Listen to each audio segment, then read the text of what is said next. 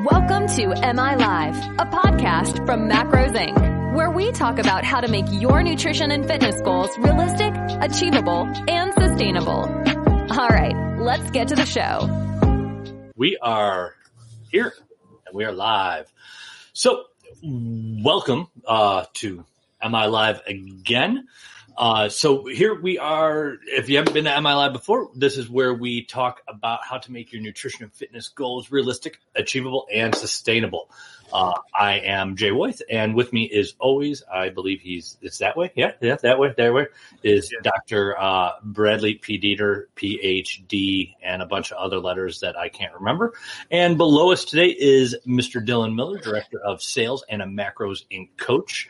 And while we're discussing everything today, if you guys have any questions at all, make sure to ask away and we will get through all of your questions, sometime throughout the show. But before we get into any, casual conversation, let's get to our first topic today. And that is, how do we stay on track while working from home? And as a lot of us are getting used to going back to work, there's still a large portion of people who are working from home or doing a hybrid, going to work a couple days and working from home. So, Brad, Dylan, you're the newest one to work from home. Brad and I have done it for a while. So, Dylan, what do you think has been the hardest, the biggest challenge? And we'll get to family things just when you're working from home alone, when you're alone. What do you think has been the biggest challenge as far as nutrition, training, anything? With working from home?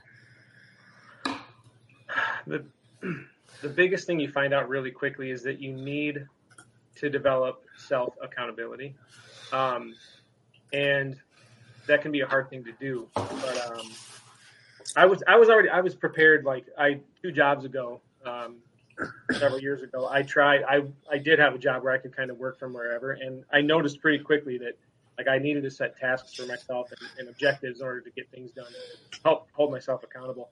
So I kind of learned from there. But I would say that just holding yourself, and that can look like a lot of things. Like it can be setting a schedule, writing things down, just structuring it however you want. But just try to adhere to that structure so that it becomes routine. That was the biggest thing. And that goes for nutrition or training or just anything in life. We're creatures of habit. So I just stuck to a schedule and carved that out. Yeah, that's I agree. I think that the habit thing that you said, that we're creatures of habit, that's the biggest one. I think it's also easier to diverge from a habit when you have no one else to keep you accountable. And I don't even mean somebody say do this, do that. When you don't have somebody else over your shoulder, it gets really, really difficult. Brad, how about you, Brad? What do you think the biggest challenge is for working from home? For me, it's... Your mic is very loud. Oh, I think you're on... Should I move it a little bit further away? You're on your lapel mic, I think, versus your desktop mic. Oh, maybe that's it. Maybe is that fancy tripod thing? Yeah, because I can hear you. Okay, well, I'll see if I can turn the audio down a wee bit. But for me, the hardest part was, separating work and everything else, right? I'm wired to always be working. And so whenever my computer's within arm's reach, I can just run in there and work. Right. So I'm trying to shut off the email and shut off the computer and step away from it, is really difficult. And then the other part is getting to the gym becomes difficult because you're just so used to being either always at home or always at work. So you have to stop whatever you're doing and go. It's not like you can stop at the gym on your way home from work or on your way to work. It's you really have to carve out that time. Yeah. I think that's a big one. I mean, I have a gym in my basement, and even trying to, with having it working out at home, I think it's always I'll get it done in a little bit. I have all day. And at some point I go through phases, right? Like right now I'm in before the quarantine, I was in that phase where I need to go to a gym to work out. Home is my office. My home is my office. My home is where I'm at all the time. And the gym is somewhere where I need to go to stop. I don't want to be at home anymore. And I think that's a real problem people have after a while. But I think the other thing people don't realize is like your routine or your habits, like whatever goal you set for yourself for that day can change daily, right? I might have a new way. Today I'm going to check my emails. I'm going to check my emails for an hour and then take a 10-minute break. And then tomorrow maybe I will check my emails every 15 minutes. I'm going to check emails and then bounce over to something else and then bounce back after an hour, bounce back to emails. I think I set my layout, my routine for the day. However I'm feeling based on that day, I just make sure I have one. And same thing with eating. I think that eating's a really big one. I have, you know, it's easy to go when you're at home versus work, you have a whole kitchen full of food. I think it's a lot easier and it's so easy now and so common to just grab your phone, order something and have it delivered so you can keep working. You don't even have to cook. Having prepared things is, I think, key. If I buy lettuce that's not pre-cut, I won't even use it. I have to, it's not like pre-made and pre-done and ready to go. I think that's also been sort of like amplified over the last couple of months, especially with, like what you're talking about with people ordering food. There's been nothing else to do, so that has been like an amplified thing in people's lives. Yeah. Brad, do you have anything to add? It's funny because I'm the opposite. Like my default is, if I don't have prepared food in the house, I just don't eat. Like, Are you like? Because Brad Morgan says he never gets hungry. Like, and you know, swears by that. Is that like that for you at all? Or like, can you just go through today and you don't notice that you're hungry? I get pretty hungry. I just like, I don't care enough to stop what I'm doing to go prepare food. So I'll like, if I go, I can probably like hammer through being hungry for the next 4 hours and make it to dinner. And there's not like a lunch I can go heat up. I won't take 10 minutes to go make lunch. It's terrible. Yeah, I'll go and throw something like leftovers or make something to throw in the microwave, and then I can't wait the 3 minutes by the microwave for it to finish, so I'll come back upstairs to work, and then I'll forget about it for like 3 hours, and go back down and do the same thing. I'll go warm it up and then forget about it, and then later that night I'll be like, what smells like old broccoli in the yeah. Oh, it was the broccoli I left in the microwave. Yeah, and then it's 6 hours old and it's gross and I don't want to eat it anymore. Yeah. Facts. Yeah. No, I never sit here thinking, oh my God, I need to eat. I always get bored, or I'm working on something that I don't want to, or something that I'm just like, oh my God, when is this going to end? And I need to find an excuse. I'm like, oh, I'm hungry. I got to go eat. Yeah. So you don't want to work, and eating's a good excuse. Yeah, exactly. Yeah. Here's a question for you, for both of you is like, how much do you care about setting boundaries at home, like between work and everything else? Work and like not work. Previously, I never did. I worked 24 hours. I didn't care. Now I kind of set them every day. Set a the expectation for the day, so nobody gets mad. So it's, if I have a lot of work to do, and I'll update throughout the day, like, hey, I'm going to work till 7 p.m. tonight. And then every night it's known that like right before I go to bed, I got to check emails and assign clients and stuff for the day. But like most of the time it's like, all right, 7 p.m., it depends, does my wife work the next day? If she does, she has to get up really early. So then it's, if I work until 9, we go to bed at 9. So then we won't be able to see each other. So then I stop working at 7. But if she's off and if she's in school again right now, so if she's in school and has work, I work till 11 and we're fine. So, but I think that having that, but before I would announce and plan my schedule, say my schedule and stuff, two things would happen. One, it would cause problems when I was working longer than she expected me to. And two, it would cause problems when I was done working and wanted to hang out and she was not ready. But now with those expectations, I think it levels the playing field a little bit. Yeah. For me, I need them. Like it's a must. I have to. And they have to know when work time is or when I'm busy doing work. And then also I do need, that balance. Like, and I said this earlier, like I come from that sort of 7 to 4, 8 to 5 sort of structure, which I stretch it out now more, but I still have a sense of when I should be off doing family stuff and playing with the kids and giving my time to them, and when I should be like, this is time for work only. So I definitely, I don't think I could get much done without that structure. So to me, I place a lot of importance on it. Yeah, no, I agree. It's and not having, you know, it depends on your life. Some people don't have to do that. It depends on what you have going on. You know, if this is at work, she works 12-hour shifts. So I just get up and do my thing and don't have to, I just know that when she gets home at 8:15, my work's pretty much done for the night. Yeah. So perfect. So if people are looking for Dylan, if people are looking for more tips, tricks, ideas, guidance on how to stay on track while working from home, where's a good place for them to go? Where could they go to get help with that? That's a great question. Dylan, look at your screen. Where could they go for help with that? I'm having to think of, I'm pretending to think. Oh. Go to our... I thought that was a real reaction. You're quite the actor. Yeah. Macrosinc.net/services. Go to our website. It's right there. It's a very well laid out page. Yeah, you'll get we got a 2-week free trial on our nutrition coaching, our accountability, training, complete coaching, which is nutrition and training. Does not have a 2-week free trial, but if you do register, got a question, you'll talk to one of 3 people, and it will be one of the 3 people on your screen right now. True. Yeah. So, Jay, do you need the www before macrosinc.net? There is no www. Macrosinc. I'm going to disable that on the website and just have it go to braddieter.com. Does anything even require www at the beginning anymore? I think most domains have switched over to not require it, but most of them still work. If you put it in, they read it. Yeah, exactly. Yeah.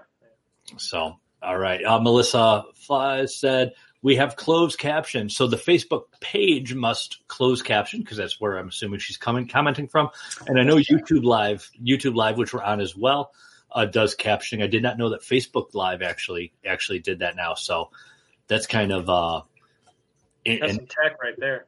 I wonder how accurate that is. How funny it is. I've spoken to Melissa a couple times. I'll go with good enough for what it for live actual real time caption. I assume it would be the same as talking into your phone.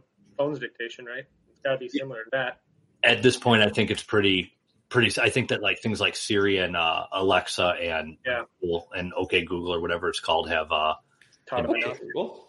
Yeah, is that what it is called? OK Google. I don't know. I don't have. Might be on something there, though. All right, let's jump into topic 2. What are the largest nutrition and fitness obstacles faced from having children or dogs, Brad? I was going to say, I feel like if you guys, I'll just leave for 10 minutes and you guys can talk because I do not have kids. So we'll count, man. So I think we should go in order: Brad, me, Dylan. Because Dylan has like 37 kids. If you have more than one, you have 37. So two kids and one in the womb is equal to 37. It is. Yeah. I mean, and that kid is bouncing out. So, Brad, what do you think? I mean, and I noticed this when I got my dog years ago. First off, I also think that having a dog is harder work than having a child.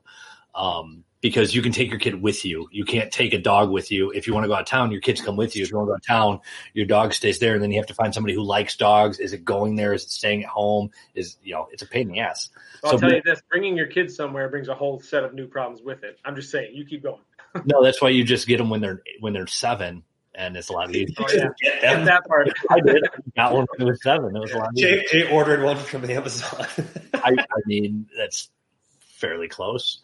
So, Brad, what do you think the biggest challenge is with having, like, the added responsibility and the added time to having pets? I mean, I know there is some, especially 2, and when you have to walk them and things like that. Does it take away time from nutrition, training, anything, or is it just some that is so small and you bounce to it?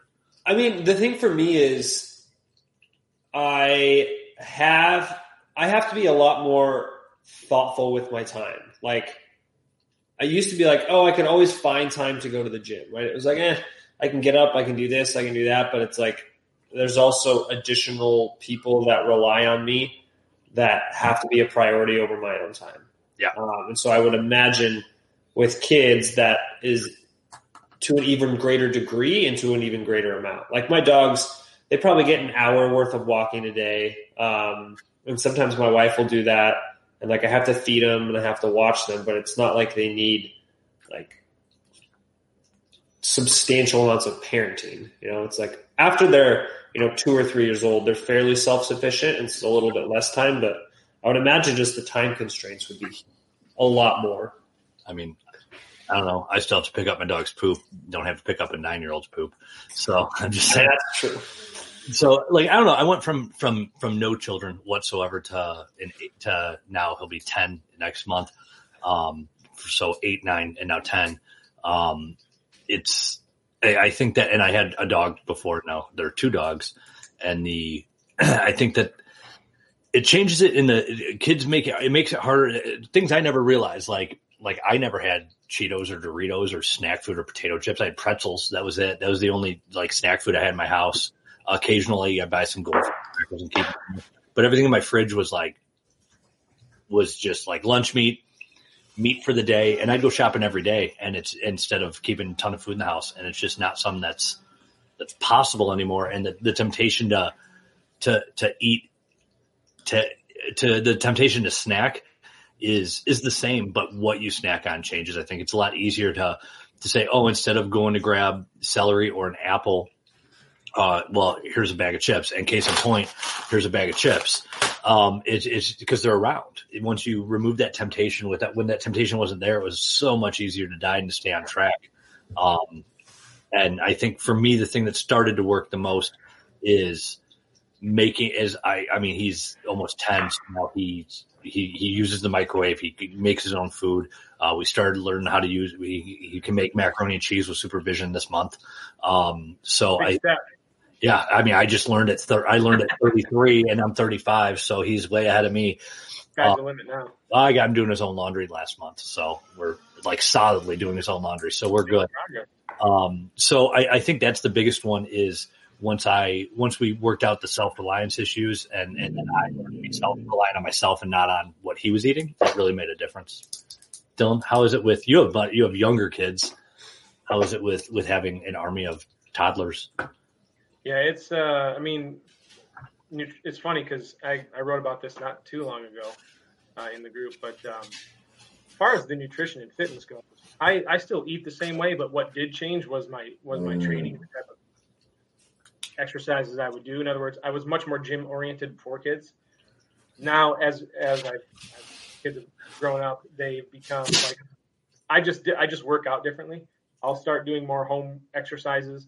I'll do less stuff in the gym, but I'm still getting the amount of total volume workouts in at my house, for example. So I think the types of exercises for me have changed, and the location has certainly changed.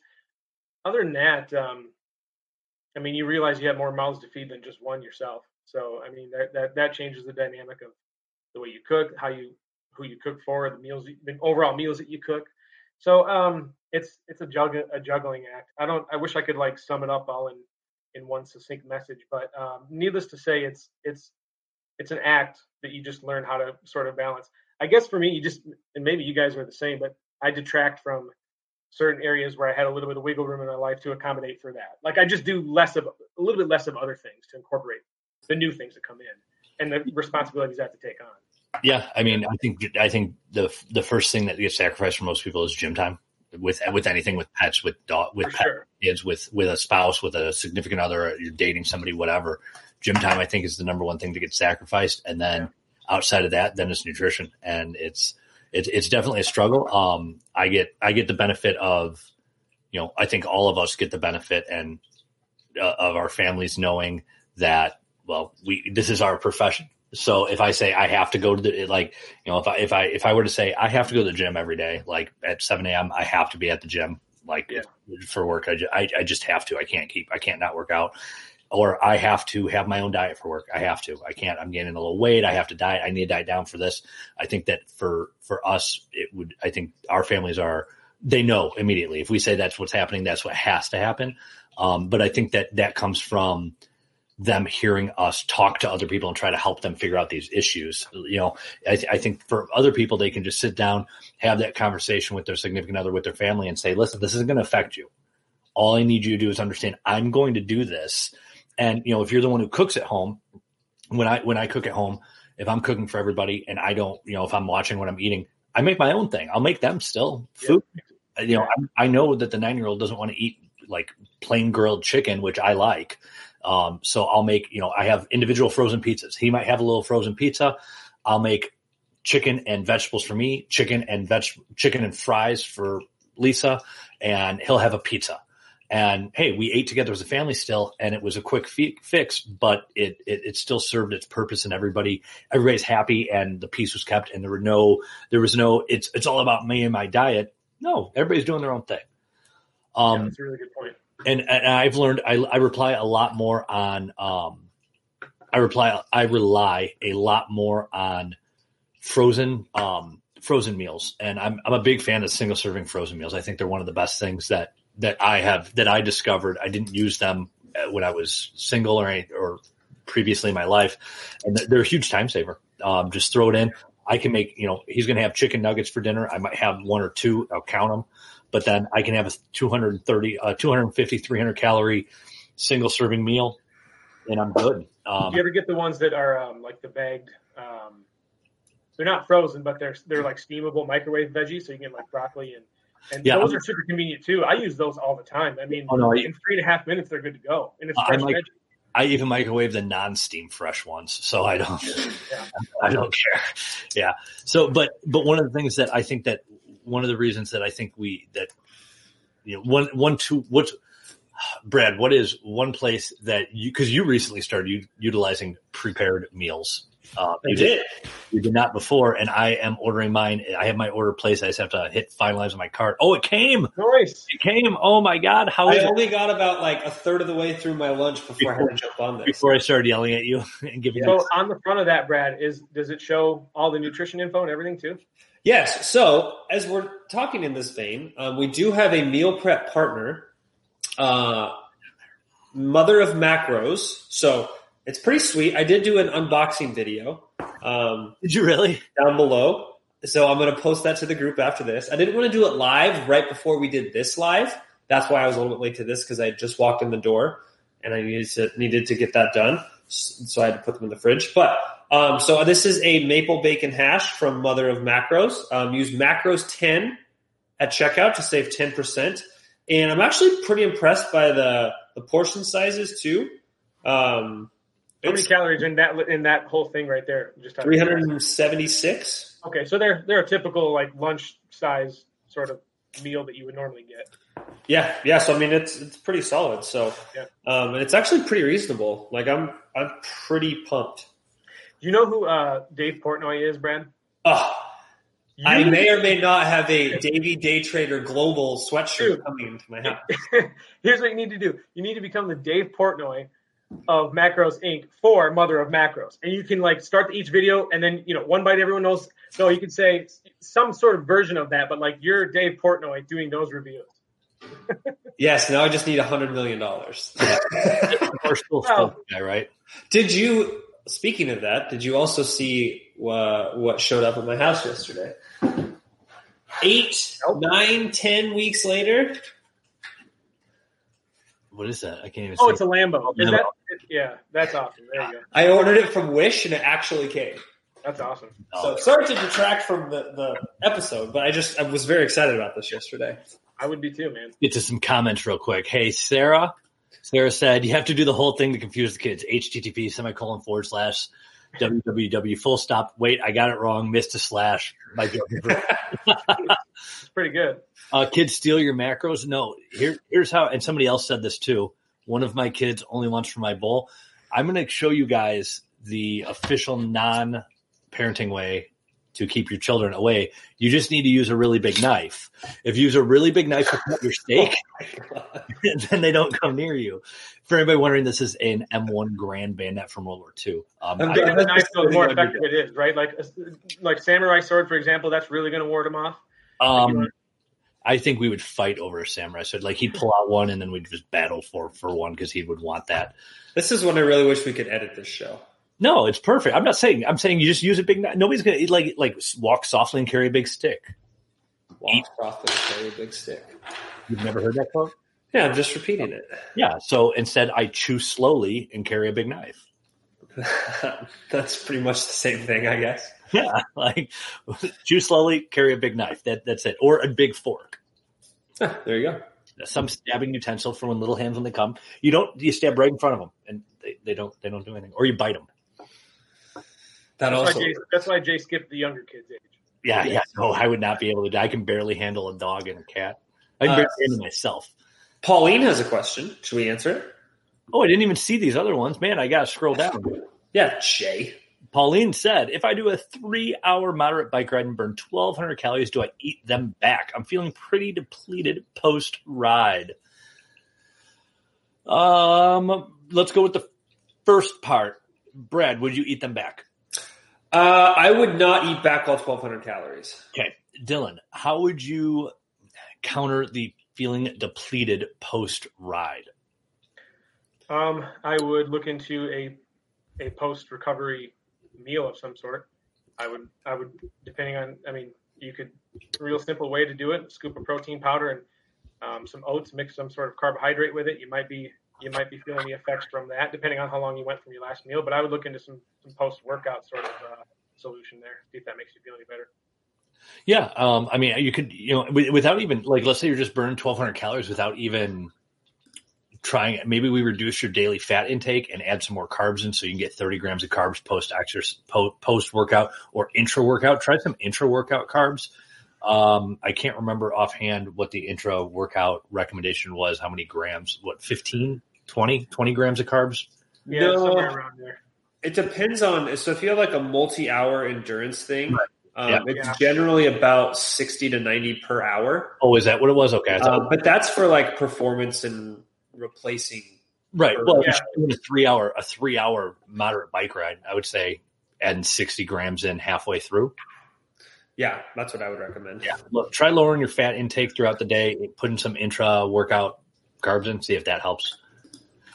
Do any of you have a significant other who lives a totally different lifestyle, food, etc.? Yes. How do you balance taking care of their way of eating? So I'll go first real quick. My wife is like a waffle and Pop-Tart human being.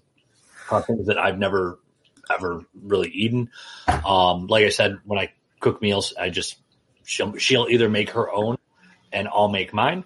Or she'll make, if anything, if she cooks, she'll typically cook something that everyone will eat. If I cook, I'll make things individually for people, or everybody's eating mine and I don't hear complaints. But yeah, talking about it was the biggest thing. And when we started dating, I already was in Macros, Inc., so it was kind of a known thing. Brad?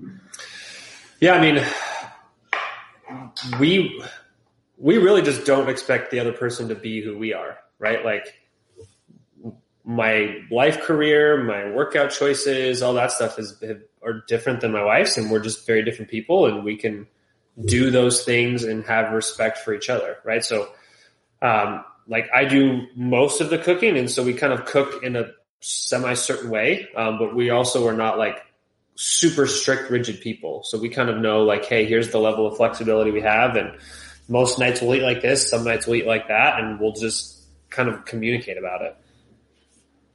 It's never like a point of contention in our house. Like we just live. Yeah. Yeah. I agree. It's not an issue. We kind of just each do our own thing. Dylan? Yeah. No, I mean, you guys basically already summed it up, but for me, it's just a matter of, I will literally say, what do you guys want? And if I want to eat it, I'll eat it. If I don't, I say, okay, I'm just going to make my own thing. It's more about taking care of myself. Nothing else that they do is an inconvenience to me. It just all fits together. I've just made it work that way. Yep. We have one last. Lisa said, until they become teenagers and eat your counted for shred chicken as a midnight snack. So Lisa, here is not what you do. When I worked at a firehouse, I had a guy who would eat my protein powder or my chicken, whatever I had, he would eat, and he would never admit it was him. And we all knew it was him because he was the only guy up at that time. So I'm ready for Brad's eye roll and disclaimer to pop up. Because so, Jay put it in a camera in there and copied it, right? No, what we actually did is, because I steal my protein powder, and it was really, really getting annoying. And then he'd always make, protein powder, going to make muscle, and like, okay. And we put in some powdered laxative into it. And he took a scoop of it, didn't set, and I knew somebody was in there because it was the last scoop. There were two scoops left, and there was only one when I got up in the morning. And like, hey, Paul, did you eat my? Did you take some of my protein? No. I would never. I don't want that crap. Like 20 minutes later, Paul spent the next like 6 hours in the bathroom. So yeah, if you want to get back at your teenagers, just put something bitter tasting in on the chicken, and they'll never eat it again. Or just tell them that you did it, but don't actually do it. Don't, and just play psychological warfare. You'd be like, I may or may not have put some substantial laxative in there. You're going to have to decide if you're willing to take the risk. Or tell them that or shred up, like put like raw chicken in a blender and just put it in the top, in the container. And when they go to grab it, they'll be like, what the hell? And then they'll never do it again. That would also be pretty gross. That would be funny though. Then just give it to the dog. All right, let's jump into our third and final topic, and that is – hold on. Where's my button? Oh, my God. I can't find the button. Where's your button? I can't find it. There's too many options in this. You have way too many buttons open, Jay. And now I zoomed in randomly onto your face, and all I could see was your nose. It was really scary. All right, our third and final topic for the day is the most common self-made obstacles to success. So, Dylan, I'm going to let you take this one first. You're our sales director. You handle most of our customer support. What do you think is when clients are worried about joining coaching, or when they're getting ready to, when they're leaving coaching because they say they're not ready? What are the top things that you hear that are completely they're valid, but they're self-made obstacles? I think the biggest one, far and away, is fear of some sort, mm-hmm. Because people, we want to grow and we want to change ourselves, and you might want to lose weight, but you're afraid of failure. Like, what if you fail? What if you sign up for this and you don't make any progress? You know, are you wasting your time? There's that fear in the back of your head of failure, and that really stops a lot of people from doing a lot of things. Actually, just it was interesting timing because a post I made in the group just yesterday was about that very thing. And if you let fear kind of be your driver, it's just going to cause you to go back into your comfort zone and retreat and stay the same. So that is very much a self-made obstacle. I'm not saying that fear is not real or that it serves a purpose, certainly, but the idea, if you really want to change, the one thing that we can remove for ourselves and the obstacle that we put in place is that obstacle of fear. Just meet it head on. You're supposed to just go meet that, and you'll bust past it. And you realize most of the time that your fears were irrational if you just have the courage to face them. Yeah, no, I agree. And I think one of the bigger things that the fear thing is real. And I think that fear causes people to look for a lot of, excuses basically. And I think the biggest one people fall back on is time. You know, that's a big one too. Yep. First, the other one is, and it's a valid one, but it's valid, but it's invalid, and that's the cost associated with it. Now, if you look at it from I hate the if you cut out a cup of Starbucks a day, you'll pay for it. Nobody wants to cut out their coffee. That's silly. But if you look at it from a long-term perspective, you're paying now or later, right? You're going to pay more later if you don't take care of yourself now and less up front. But outside of that, I don't want to get into that topic because it's very detailed. Yeah, it's very detailed, and people get passionate about it. Yeah. But the biggest one is time. People don't make time for themselves. They always say, "Oh, I don't have enough time. I don't have enough time." But how many hours a day? I mean, are you on Facebook? Let's say we're not on. I'm not on for hours of the day. Are you on for 4 15-minute intervals throughout the day? And the thing when you say time, that ties back to what we talked about earlier, which was structuring your day and prioritizing things. Mm-hmm. It's not necessarily, time is a factor, but there might be some ways you can rearrange things to make time seem easier to manage. Yeah. I don't think that, I think that it's a perspective thing, right? You need, like, you just, it's not, it's a time budgeting issue. And you know, you're not prioritizing. If you're saying, well, I can't take the 20 minutes a day in the first 2 weeks it takes to plan my meals, it's too much work, then you're just not, you're not ready for it. And you're your own obstacle. Just like we talked about yesterday with Corey, not being ready and in the right mindset is one of the biggest obstacles that anybody can face. For sure. What do you think? There's a lot of things, and they really all come down to one, your values, and two, your perspective, right? Is what are you actually valuing? If you really valued your health and wellness above everything else, you would make that the singular focus, right? Like you would dedicate all of your time to do that. But most of us value other things above it. And that's not right or wrong. That's just kind of what we choose to do, right? Like job security, our family, all those sorts of things we prioritize over kind of our health and wellness. And that's just kind of a result of just modern society, modern value structure, et cetera. And then the last one. Oh, sorry. Go ahead. As I think the other piece is just like, what's your perspective, right? Is how do you view the challenge in front of you? And most of us kind of make these challenges much bigger than they actually are in our head. Like if you break down like a health and fitness journey, is even like a substantial, transformative, life-changing thing is, you know, a series of probably 365 days, right? Like one after the other, after the other. So what I was going to ask Brad is, do you think that's like a, like geared towards, would you say it's a problem of people's inability, or maybe not inability, but we don't often think long-term. Do you think it's focusing on short-term stuff when we really should be focusing on long-term? Do you find that to be true?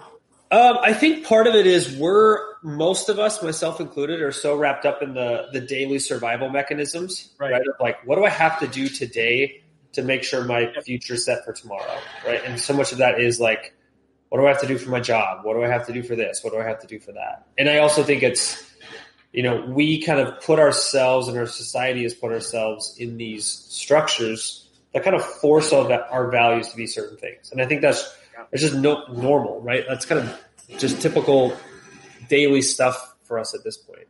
Yeah, agreed. You guys hear all the construction going on outside my house? Yeah, I can. What are they doing? Obnoxious. I don't even know. Get up. You're old. Go out. You're in your 30s, man. That's when it's allowed to go out there and yell at people for making noise. Yeah, well, yeah. Like get out there and be. I you gotta shake your fist though. Get out there. You get a rake and be like, "Do you understand what time it is? It's working hours, and we're supposed to be working at home. You're ruining this." You do have to do your best old man voice. That's part of it too. Get off my lawn. Exactly. Yeah, like, come on, get off my lawn. Do you know you can be? My grandfather, I remember, used to get a ruler out and measure his lawn to make sure it was all even height. Oh man, should I just go out there and be like, "Do you know who I am?" And they'll be like, "No," and I'll be like, "Nah, neither do I." I am Dr. Bradley P. Dieter, PhD extraordinaire. That's how you can I introduce you like that in person, like in serious things when we're together. You're like, "This is Bradley P. Dieter, PhD extraordinaire." Now, people will be like, "What is that?" I'll be like, "I don't know. You just made it up." This is Brad Dieter, PhDE. And they're like, PhDE? Yeah, PhD extraordinaire. Wow. Let's see if I can give you extra. Just see how many letters I can add into your name. Just all of them. Yeah, all of them. That'd be perfect. So, I mean, there are a lot of obstacles that everybody can face. I think the biggest one, and going back to what we've talked about and what we talked about yesterday with Corey, and that's just – you have to be ready for it. And when you're ready for a change, we have thousands of successful clients who will attest to it. Once they were ready, they had excuses. I had excuses. All of us have had excuses. And once you're ready for that change, the excuses are gone. You find a way to overcome, right? I don't have money to do anything, but we found $75 this week to go out with our friends, you know, and I can't find time to do this, but, I found time to rewatch the entire series of Parks and Rec on Netflix, right? We found time to do that because you wanted to. if you really want to, you'll find time and overcome your obstacles. And some of them need more help. You know, not all of them are easy things to overcome. Transportation needs time. Some people need help with their time management. And Brad, if people are looking for help navigating obstacles and overcoming them, where would be a really good place for them to go? I know just the place, actually. Where's that? Macrosinc.net /services. And you can sign up for coaching. You can even get a 2-week free trial if you're feeling very fancy. Oh my God. 2 weeks. Two whole. If you're feeling very extraordinaire, you can get a 2-week free trial. 2 whole weeks. That's pretty impressive. 2 whole weeks. And then after that, it's monthly coaching with a 3-month minimum commitment, and you can cancel anytime after your 3 months is up. But we do require that 3-month commitment because part of our end is holding you accountable. And we do that by requiring you to commit to 3 months, and we hold you to that commitment. And at the end of 3 months, you get an orange lightsaber that is autographed by Jay Weith. Yeah, no, you don't. I want my own lightsaber. A real one.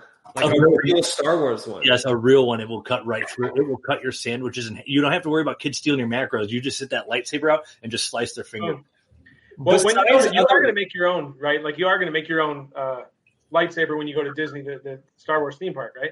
Oh, well, I was supposed to go there in March, but it got canceled, so it ruined Disney for me. I'll never go.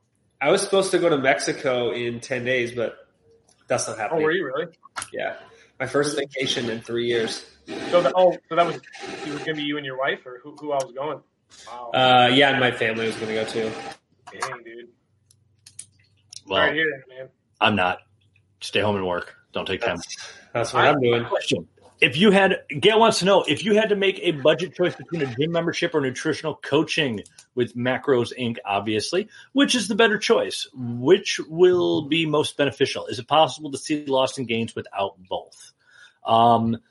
So first, I would say that the choice is individualized, right? It depends on your circumstance. Most people can figure out – so I would typically lean towards coaching, and here's why. Most people can go to a gym and figure out what to do. And most people, when you get a gym membership, gyms count on you not going. So the majority of people get a gym membership and never go again.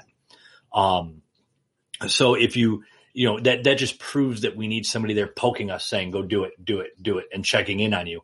And that's what you get with coaching. So I would say coaching would, for most people, be the better choice, especially if you're not great with your diet. Your diet, in my opinion, should be in line before your training.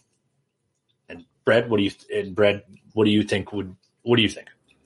Yeah, I really say it's individualized, and it's more of where you at in your journey, right? Like if you have all the skills that you need and you just need some accountability, I'd say maybe your gym membership is a little more important because you can find other accountability. If you need actual coaching, that's really where you need to put your energy, because you can work with a coach who will give you 1 billion ways to be successful without a gym. Mm-hmm. Agreed. Mr. Miller? I think you guys put it succinctly. There's not much more I can add there. That's pretty much sums it up. Can you see loss and gains with and gains without a gym and training? Without a gym, can you see? Is it possible to lose weight and gain muscle without both training and nutrition coaching? Well, yeah, I mean, you certainly could. I mean, it depends on, and again, this is kind of ties into the point that you just talked about. This would be a matter of, let's sit down and figure out what you're trying to accomplish and what your goals are. Yeah. Once you define those things, you can get a better answer. I would say that if you do the training component, if you really hone in that, if you're like Jay said, if the diet is there, and that's in line, you can stack the training on top of that, and that's going to take your training to a mm-hmm. better level. So they complement one another. So, I mean, I always think that's going to be best, but again, it depends on where you're at in your life. What do you need? What do you need to focus on more? Yeah, and I would say that, you know, we can obviously lose weight without training. So I would, and you can work out at home if we have to. There are other options. You know, maybe your goal is first, let's lose some weight and do body weight exercises to build a foundation because you've never worked out really consistently before. So we'll do body weight while we're doing, while we're focusing on nutrition. And then once we get, you know, down to a certain weight, we get your nutrition under, then you say, okay, I have my nutrition down. I'm going to add in a gym and we're good. Or maybe you decide, I'm just going to, I actually really enjoy running and bodyweight stuff, and that's what you want to stick to. So you can make progress. But I would say if your goal is weight loss, you definitely should go with nutrition first, because you're not going to out train a bad diet. It's just not, unless you're running ultra marathons, you're running 10, 20 miles a day. You need to get your nutrition in line, because you're not going to outrun it. Yep. So if anybody else has any questions, go ahead and ask them. Otherwise, we're going to be getting out of here pretty soon, because we are just about that time. And Brad has a thing of food sitting in front of you, and you can hear his, that's his stomach. That's not construction. That is Brad's stomach. Can you hear? That's my dog chewing a bone now. This is the hard part when your wife works nights and she sleeps during the day, and you have to try to manage all that and then jump on lives. You're just like, this is a disaster. Yeah, this is why we each need Brad. So what I need you to do is go into the Macros Inc. budget and find studios, so we can just studios that we can just build into our houses. I looked; they're like $4,000. So find $8,000 for each of us, and we'll just make little soundproof booths. I had a better idea, and then I would buy a condo in downtown Spokane, and I would turn it into a studio, and I would rent out podcast slots, and I would cover the payment on it, and then I could use it. Okay, yeah, let's do that here, and we'll do that in both places. Deal. Okay, so I think that's it, guys. If anybody has any questions, feel free to make a post. Well, let's review what we did today first. Let's review what we've learned, kids. So first thing we covered was staying on track. Dylan, if you had to give one tip to your number one tip for staying on track while working from home with fitness and with your diet, what would that be? Number one tip for staying on track with your diet while working from home. Try to set out a plan, try to stick to it, and modify it as needed. But keep practicing that. Keep practicing whatever structure you think, and keep fine-tuning that until you've got something that works for you. Perfect. Brad, I'll take the second one since that doesn't apply to you. What do you think is the most common self-made obstacle to success? What do you think you can do? Yeah, what do you think you can – oh, man, that's a hard one to review. What is your number one tip to overcome self-made obstacles? Change your narrative. Change the stories you tell yourself, right? Yeah. I think a lot of things accumulate into a self-narrative of I can't do this, I won't do this, I can't be successful, I don't have time to – how can I make this a priority, and how can I actually do this? And it may take a while for that narrative to change, and it may take a while for those pieces and the mechanics of that to happen, but start changing your narrative, and that'll be the best way to overcome any of the obstacles, because really fundamentally almost every single obstacle has a solution. Mm-hmm. Some of them are great solutions, some of them are less than ideal, but they're still better than what you currently have. Mm-hmm. And so giving yourself that narrative of I can solve the problem and I can figure this out and I actually do value this, changing that narrative is really important. Taking practice to find that is also can be kind of the challenging, but yet you can make it fun. Try to enjoy the pursuit of that. Yep. I think those are really good points.